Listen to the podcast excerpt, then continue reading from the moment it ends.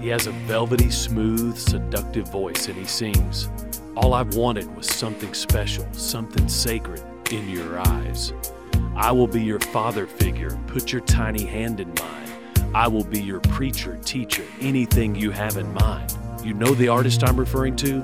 By George, I think you've got it. It's the devil. The most disturbing line in this song is that love can be mistaken for a crime. Sex is something special, something sacred in God's eyes. And if you think for a moment you can preach and teach anything you have in mind, then your father figure is the devil.